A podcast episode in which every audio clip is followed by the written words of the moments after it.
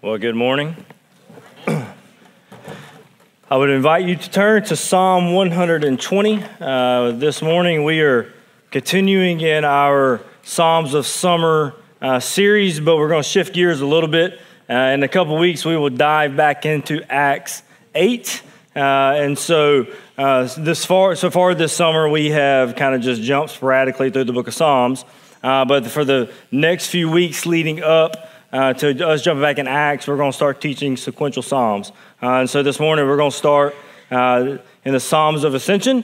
Uh, so there's 15 of those, but the good news is that we're only cover the first three. Uh, uh, there's one preacher I was listening to actually preached all 15 of them in a three Sunday series, and I was like, if me and Luke tried to do that, we would be here for three months. but anyway, so we're going this morning. We're going to dive in, just begin to do the uh, beginning in Psalm 120, and we'll, like I said, for the next three weeks, uh, kind of carry those or cover those. Uh, I want to remind you, you probably already found your way there, and I know Ryan mentioned it, but next Sunday, following church, after we dismiss, we will gather back again real quick for a family meeting where we will vote to affirm our uh, next point team. Uh, and if you're not, if you haven't heard anything, if you're a member of Crosspoint, uh, but you haven't heard anything about that, there are some papers in the back that uh, kind of explain what that team is and the, the team that we are proposing that we will vote and affirm on next Sunday. And so, uh, if you have any questions uh, between now and then, is the time to ask those questions to us as pastors. Like I said last week, don't ask the team because they're not officially the team yet. If you want to bombard somebody, bombard us right now. Now, after next Sunday, they're, I'm just kidding. Uh, uh, but anyway, if you have any questions, because next Sunday it'll be a silent vote. Uh, we'll vote after service. So if there's any questions, uh, like I said, ask them, ask them this week.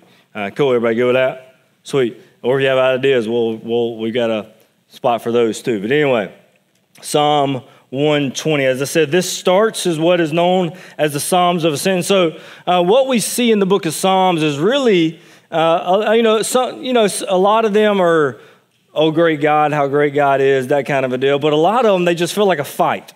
Right? It feels like the psalmist is in, is in some kind of battle. That he is fighting for their faith. There's a, there's a faith fight that is going on. And, and I, I want to remind you kind of reason why that is, is because uh, definitely before we jump into these Psalms of Ascent, I kind of want to put something in your mind for you to think about over the next couple weeks. Right? So they're uh, definitely in the Old Testament. If you're not familiar with the Old Testament, there's this tension that kind of that kind of goes from Abraham all the way through until to Christ. And it's, it's just the first one is that God has promised uh, Israel that they would be a great nation. That, that he would bless them and that through them the, the rest of the world would be blessed. Like there was a promise that God would make them a great nation. But the second factor is, is that Israel had a long history of idolatry. And because of that idolatry, they were always in captivity. They were always in a rule of another. They were they were they weren't in Jerusalem or they were they were under captivity of others. And so you see this tension through the book of Psalms of, of how the, the Jew would, would live his life and the idea of the promises that God has made them, but also this they're not experiencing that. They're, they're under captivity of another. And you see this tension going on. And so when we get to Psalm 120, really we're going to dive deep into that tension. Uh, and it's really not just a tension is more like a, a, brawl where the psalmist is, is really struggling with what is going on. As I said, these are the Psalms of Ascent, what really means going up. And so these would be Psalms, these 15 Psalms would be Psalms that the Jews, the pilgrim Jews, as they were going to Jerusalem for a feast or festival, they would sing, because listen, Jerusalem was up, right? So eh, they, as, they were, as they were ascending in their journey to Jerusalem, they would sing through these 15 Psalms. And so what we see is that these Psalms of Ascent, they start at the, the place of deepest grief. When we think about Psalms and we think about worship and we think about that, oftentimes we, we think about mountaintops, right? Well, by Psalm 134, they will get there. They will get to the mountaintop. But in Psalm 120, he's in the deepest part of grief. And what we see is this ascension, it's, it's a going up from the deepest grief to the highest joys, if you were, the, to, the, to the highest delight. As I said, these were sung by pilgrim Jews as they journeyed to Jerusalem, Jerusalem for different feasts and and let me read Psalm 120 real quick. Then this is crazy how these start, but this is that deep distress, if you will. Verse 1, Psalm 121. uh, Song of Ascents. It says, In my distress, I called to the Lord, and he answered me. Deliver me, O Lord, from lying lips, from a deceitful tongue. What shall be given to you? What shall be done to you, you deceitful tongue? A warrior's sharp arrows with glowing coals from the bottom from the broom tree. Pause for a moment. Like, man, that's not the worship songs we sing, right? like, uh, it's pretty, but that, that's what I love about Psalms is they're honest, they're ugly, they're, they're nasty, but they're true, right? And so they don't, they don't shy away from them. But anyway, so what shall, what shall be done to this deceitful tongue? A, a warrior sharp arrows and a glowing coals of the broom tree. Verse 5 Woe to me that I sojourn in Meshech, that I will uh, dwell among the tents of Kedar. Too long I have had a dwelling among those who hate peace. I am for peace, and when I speak, they are of war. That's what I mean whenever this tension that we have uh, two realities in the Old Testament of this promise of God that, that, that, that Israel would have their own land, that they would be a great nation. But the other reality is that because of their idolatry, they constantly found themselves under somebody else's captivity. What we see in Psalm 120 is we dive into that tension. Here's this, here's this man that, that, is, that is not in his land. He's, he, he, he's a sojourner, he says, and there's this tension that we see. But even then, there's this the Psalter is envisioning a day when Israel would, uh, would be out of the foreland, that there was a hope that we see through the Psalms of Ascension, even though we're not going to get through all of them, that there's a hope that is focused on the deliverance uh, the Messiah would bring in rescuing his people from their captivity and restoring Jerusalem. So, this morning, as we start, as I said, the Psalms of Ascent are, they start in the deepest grief and they end up in the highest delight. This morning, we're jumping into the, the deepest grief, if you will. As, as the pilgrim, the Jewish pilgrims began to make their way to Jerusalem, they started in this deepest grief. And so, if you're taking notes, how I'm going to do this is that we're going to see really three points. And I actually I titled this sermon "Distant, Distressed, and Delivered." Distant, distressed, and delivered. So, first of all, we see where the psalmist is, is in verse 5 and 7. Verse 5, he says, Woe to me that I sojourn in Meshech and that I dwell among the tents of Kedar. One thing that we need to always remember is that Psalms are different than than historical narratives or when we get to the New Testament thing. Psalms is, is poetry, and a lot of times uh, things are meant to be understood. And I'm, I'm not a poetry guy, and it never made sense to me, and I didn't know what was. Is this is he really there? Is he is it is it an imagery? And so what we understand here is that uh, the the, the, the Meshech and Kedar they literally one was to the north and one was to the south. And what the what the psalmist is telling us is that he, he's not where he wants to be. Uh, he, he, and there's this image here is that he actually says that I sojourn in Meshech and I, and I dwell among the tents of Kedar. He is, he is, he's not where he wants to be. He's a sojourner. He's an alien in a foreign place. And as they begin this journey to Jerusalem, they begin this upward ascension. They start with where they are. There's this distress within them that they are not of, they are not where they're supposed to be. Everybody with me? Like where they are, they're not comfortable with. They don't love living among the Gentiles. They don't love living among the heathen, if you will. They are sojourners, which means they're unsettled and they're dreaming of a better day. What we see in this text is that he laments that where he's living.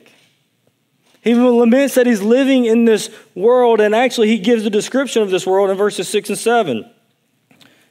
Uh, he says, Too long uh, I have made my dwelling among those who hate peace. And he says, I am for peace, but when I speak, they are of war. He says, I'm living in a place that I, am all about peace, but they're all about war. They're all about destruction. They're all about craziness going on. I'm about peace, but this land that I'm in, I'm not, I'm not of that. But actually, if you see it in verse 2, when he talks about what? The, the lying lips and the deceitful tongue, that he's, he's a part of a land that, man, he's for truth, but they're for lies. So, as they begin to make their journey to Jerusalem, they're singing this psalm of saying, We're sojourners in a place that, that, that just loves war, and we love peace, but they love war. We love truth, but they love lies. And they begin to, is, is anybody like, Man, I, am I'm, I'm connecting with this? We, we, we should be getting there.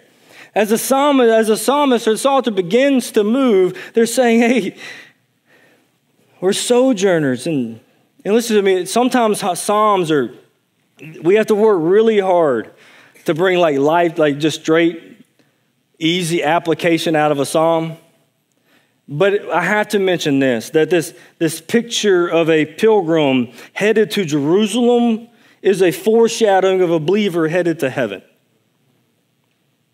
right? You, you, catch me? So in their mind, they're, they're singing through, uh, I'm a sojourner here, and this, I, am not of this place. I, I'm about peace, and they're about war. I'm about truth, and they're about lies. And they're ascending, they're going up to Jerusalem. It is a foreshadow of us as followers of Jesus headed to heaven. We're, we're a part of a place that, man, we're of peace, but there's, there's wars and there's, there's division. And, man, we're of truth, but, but they're of lies. And and oftentimes we, this is application that, that we often lament living in this world who loves lies and war.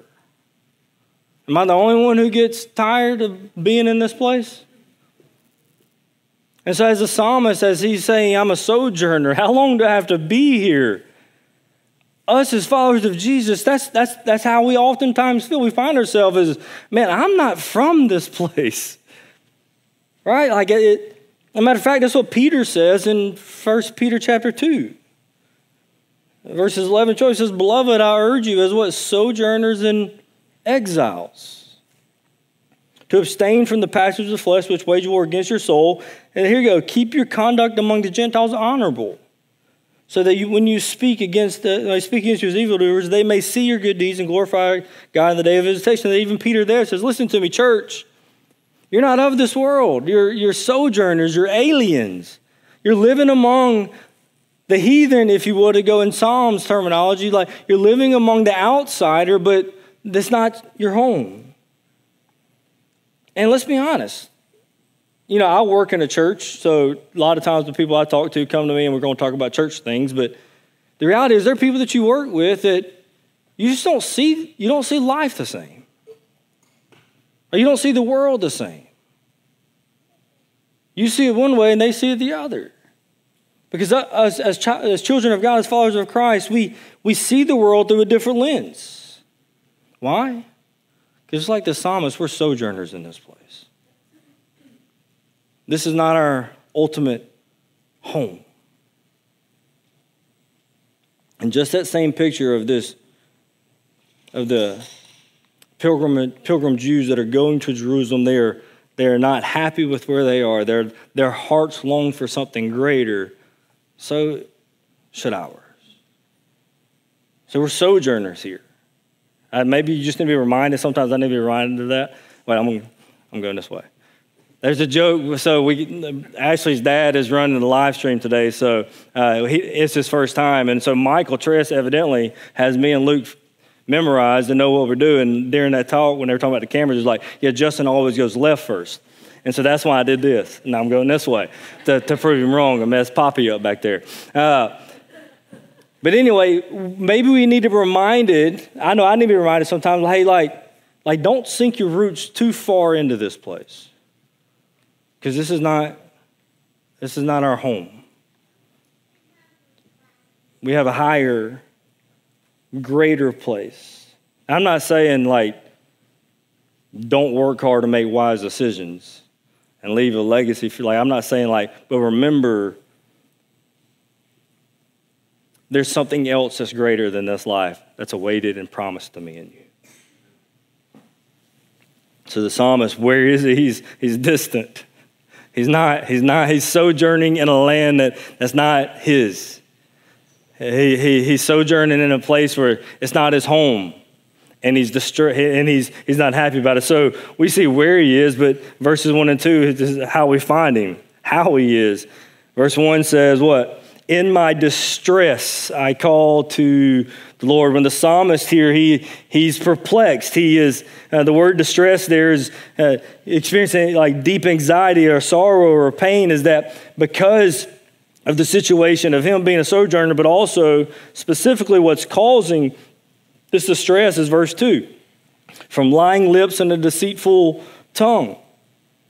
He's distressed by the, the heathen or the outsider who has forsaken truth and, and has slandered him. And we don't know specifically here what deceit or slander, if it was against the psalmist alone or, or was it just God? But either way, the lies of the, the lies of the heathen, the lies of those who didn't trust God, and he was distressed. Rather, the, the, the, the voice of the, that age was saying that the Yahweh wasn't the one true God, that there were more gods, that he was the same as all these other guys or gods, or you don't really have to follow this God. You can do it this way or that way. Either way, the, the lies of, of the land in which they were living and the deceit of the tongue, he was under great distress. Lies about him, lies about God which is another point of application, is that, you know, we live in a culture that, that truth has been rejected. See, not only are we sojourning, but like I said, our lens is completely different. The way that we operate is, is different than the ways of the world. And we see the psalmist there is under distress because he's not where he's supposed to be, and everything around him is contradicting that which he knows to be true.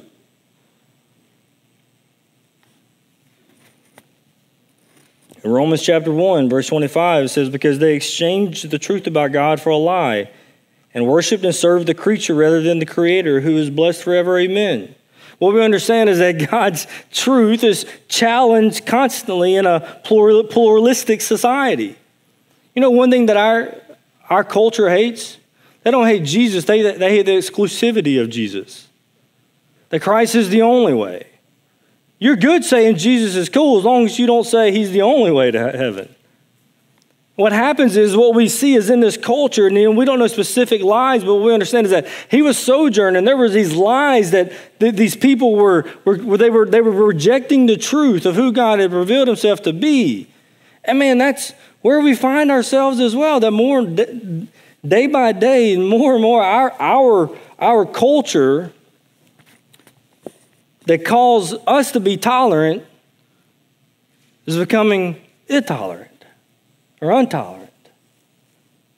Yeah, you're good all the way through as long as you don't say this is the only way. And I don't want you forget, remember the, the context of this psalm. His Psalms of Ascent.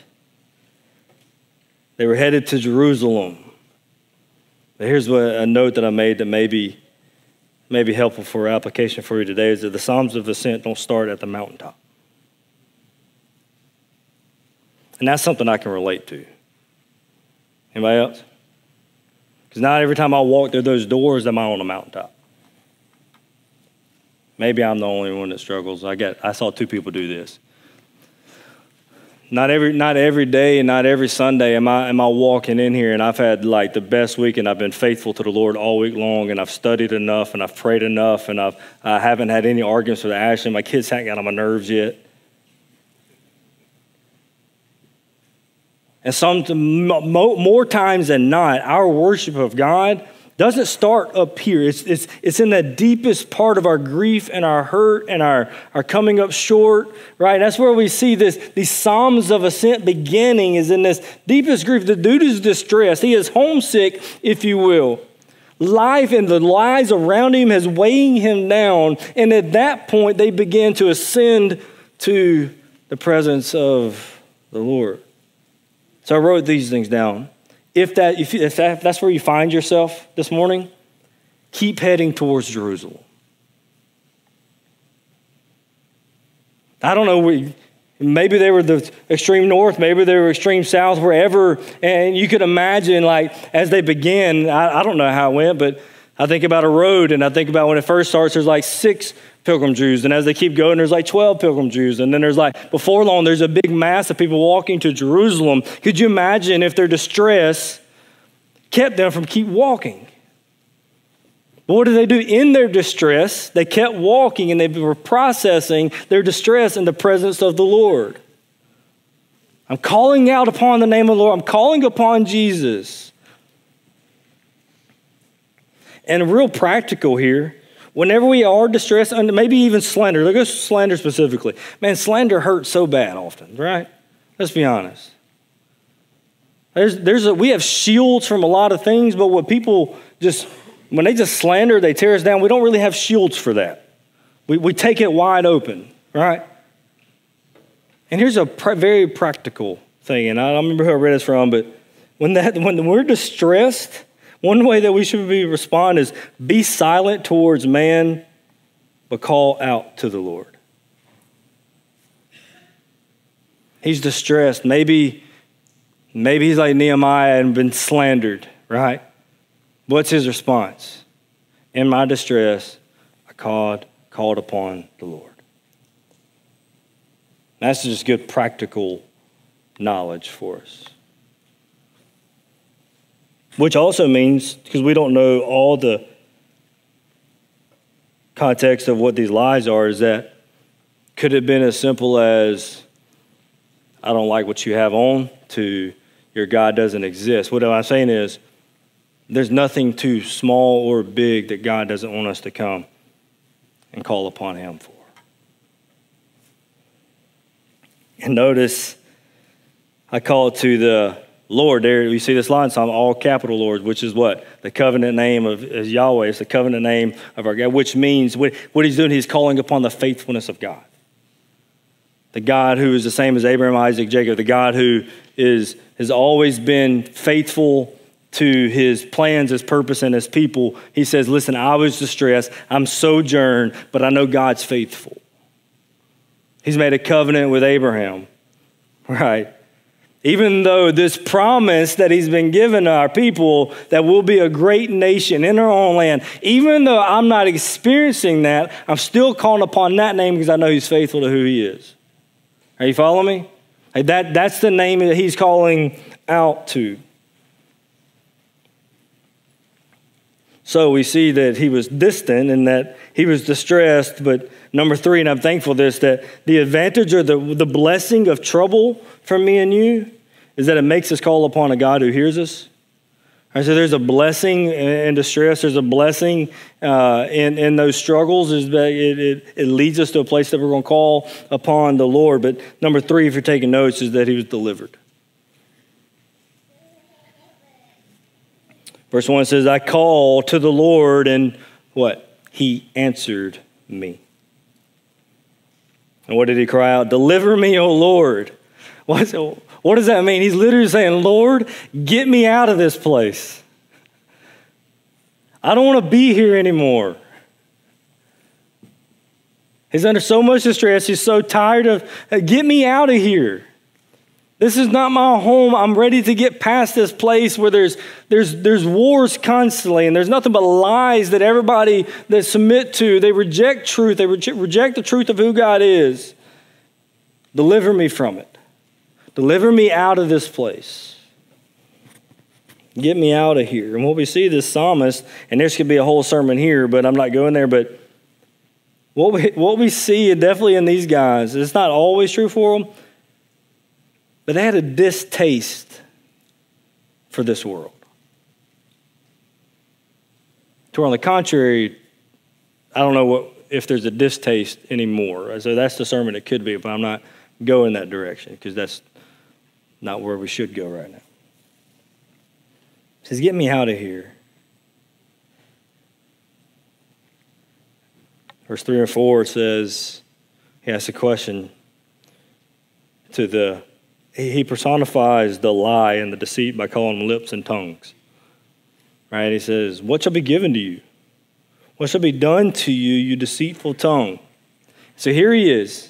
He's homesick, he's distressed, he's processing these things in the presence of God. And then I think this is how these things happen is that God the covenant Lord, reminds him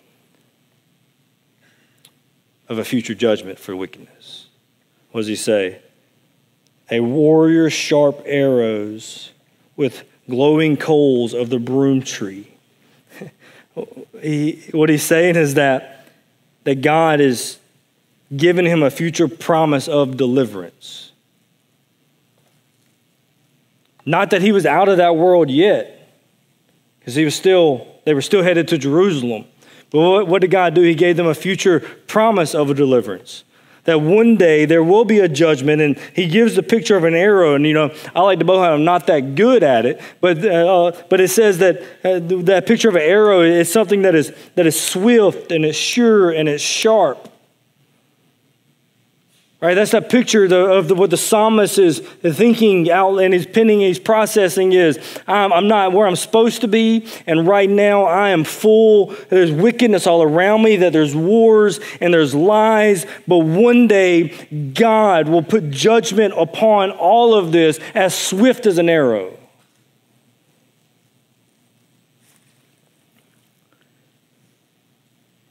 And I believe it was God's promise that enabled him to keep ascending, of a future promise that, that one day, and, and listen to me, that's what Psalms is. Uh, you know, Psalms starts that way? Not like with an arrow, but the idea of, you know, Psalm 1, it begins, Blessed is the man who, you know, we know that, who but verse 4 says, But the wicked are not so. They're like a shaft that, uh, that the wind drives away, and the wicked will not stand in judgment. All, all through Psalms, there's this picture that there will be a judgment upon wickedness, which means deliverance for the righteous. And so the psalmist, as he's crying out and processing, he, rem- he remembers listen to me, it may seem like that's an eternity away, but one day, and it will be swift, God will wipe away all wickedness. It will be done with.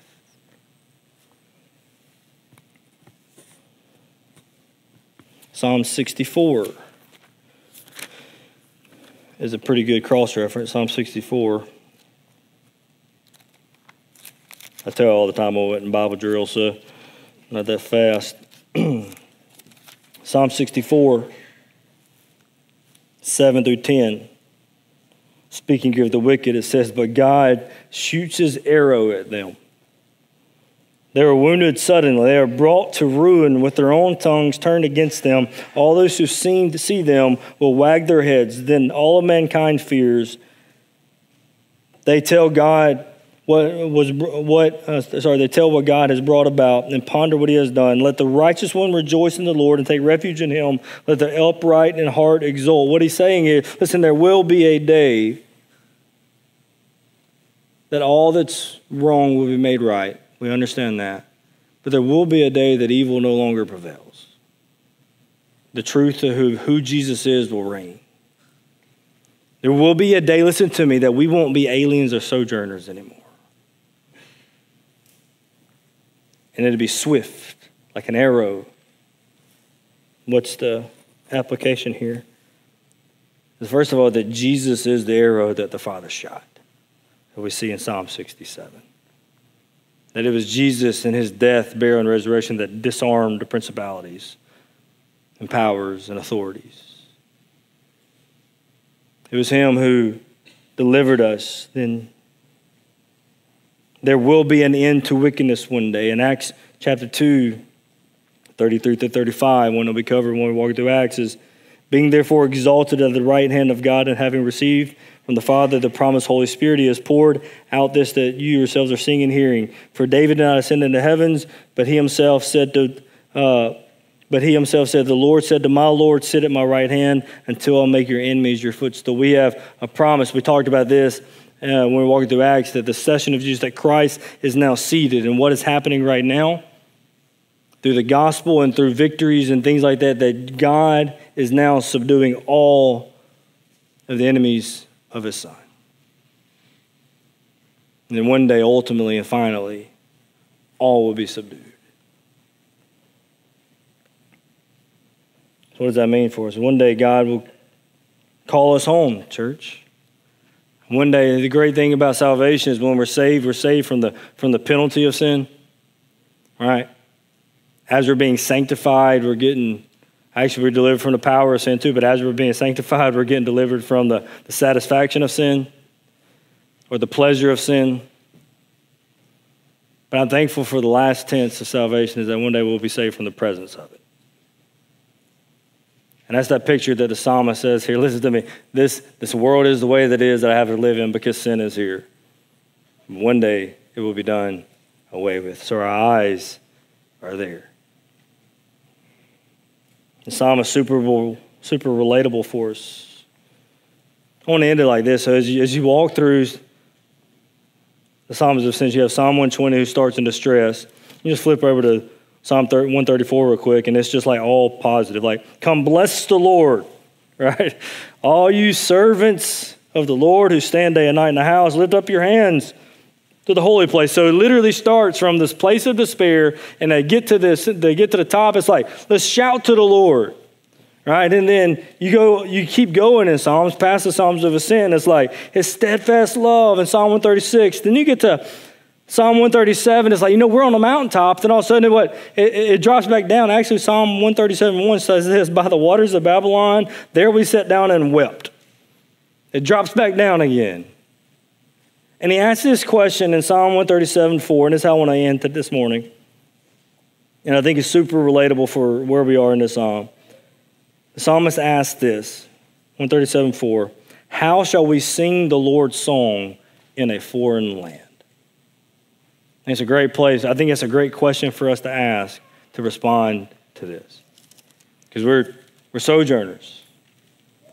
And we're, we live in a place that rejects Christ become more and more hostile. In the cultural climate that we live in, with the things that are going on politically, um, economically, right?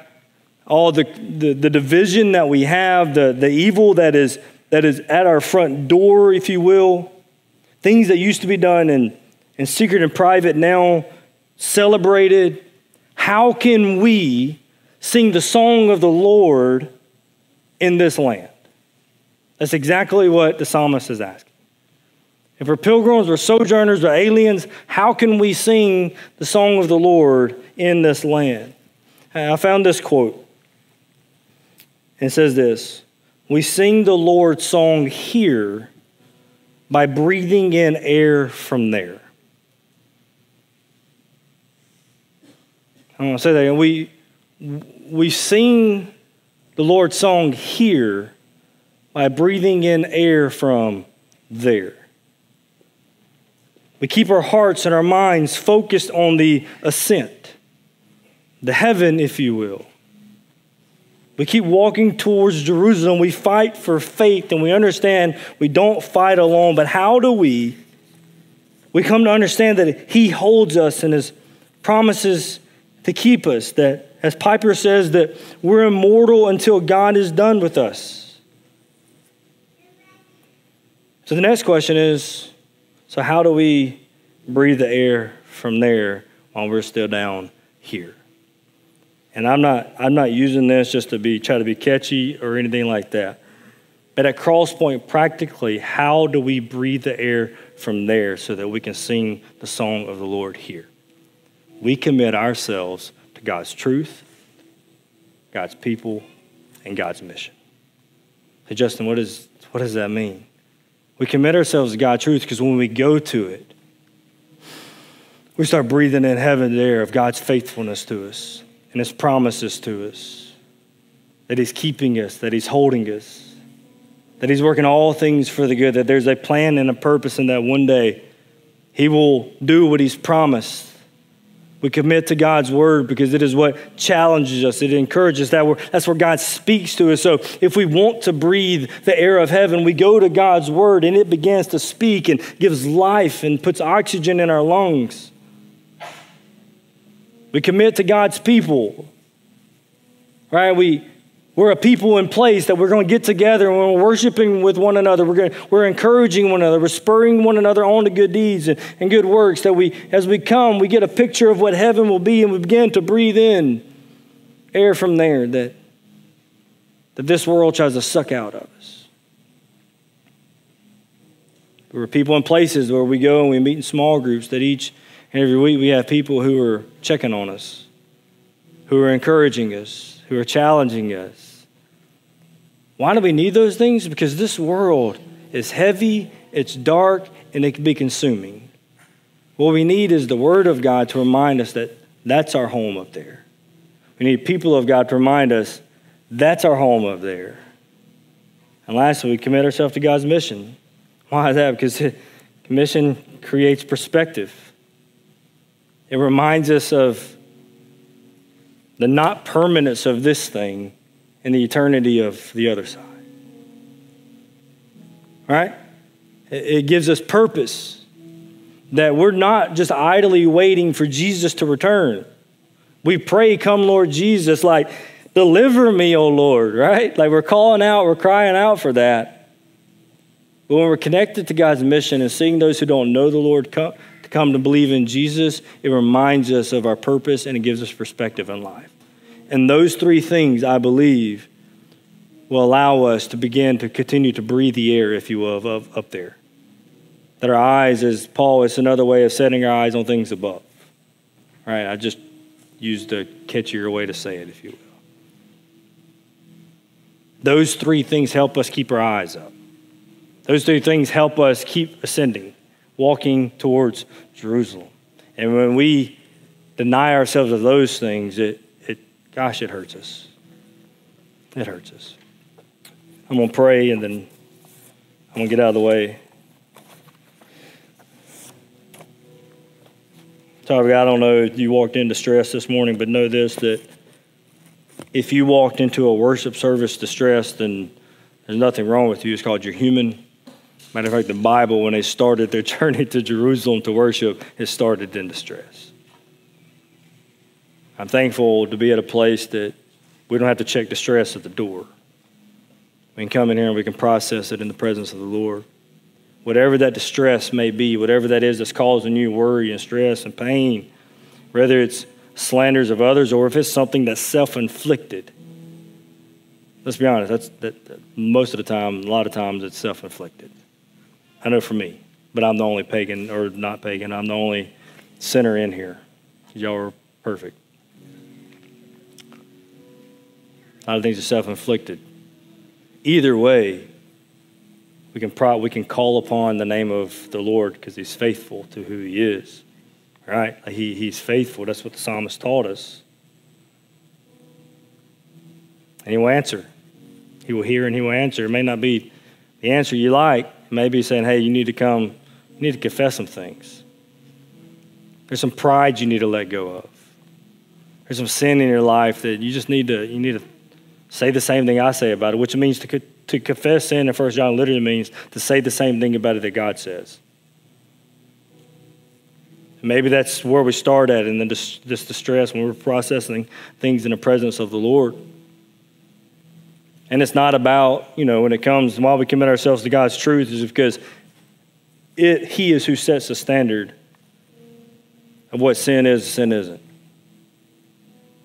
So we commit ourselves to it, and no matter what we think or think about it, is we submit to it. And that's everywhere in life, is that this is what the Lord has said, so therefore I submit to it. But the good news is, whatever you come with, to him with, he's faithful and just to forgive. So I'm going to pray. I said that 12 minutes ago, but I'm going to pray. Then I'm going to move out of the way. And if you need to come down here, use this as an altar. I'll be standing down here on the front row. Luke's in the back. I think Paul Paul's over here as well. And if you're a lady and you feel more comfortable talking to a lady, not a man, then we can connect you with. Many awesome saints of women in this place that I would love to connect you with. So, pray, Father, we love you. God, we thank you for your love for us. God, we thank you for your word. We thank you for these Psalms, God. We thank you just for the, the honesty of Psalms. Uh, really, the honesty of your word all the way through, but that they're not always pretty, but they're always productive.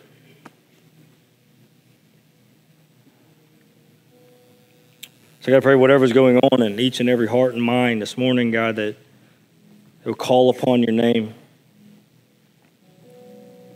God, remind us of your promises. God, we thank you that we can look back upon things that these psalm writers were looking forward towards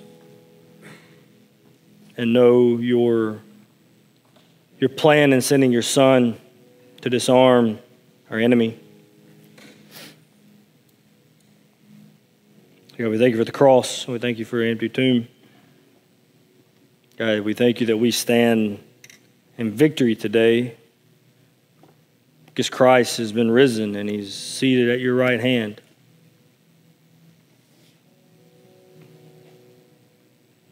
God, may we live, may we obey in that victory.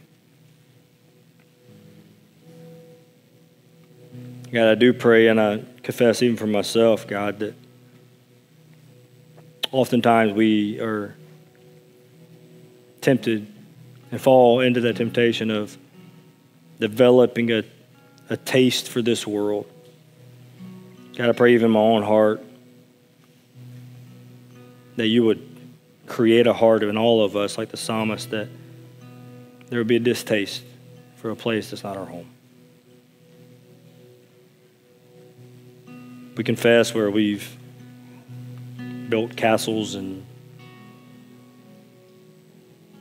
stored up treasure here. Teach us to, to look, set our eyes on heaven, to breathe in the air from there so that we can sing your song here. It's in Christ's name we pray. Amen. You can stand and respond as the Lord leads.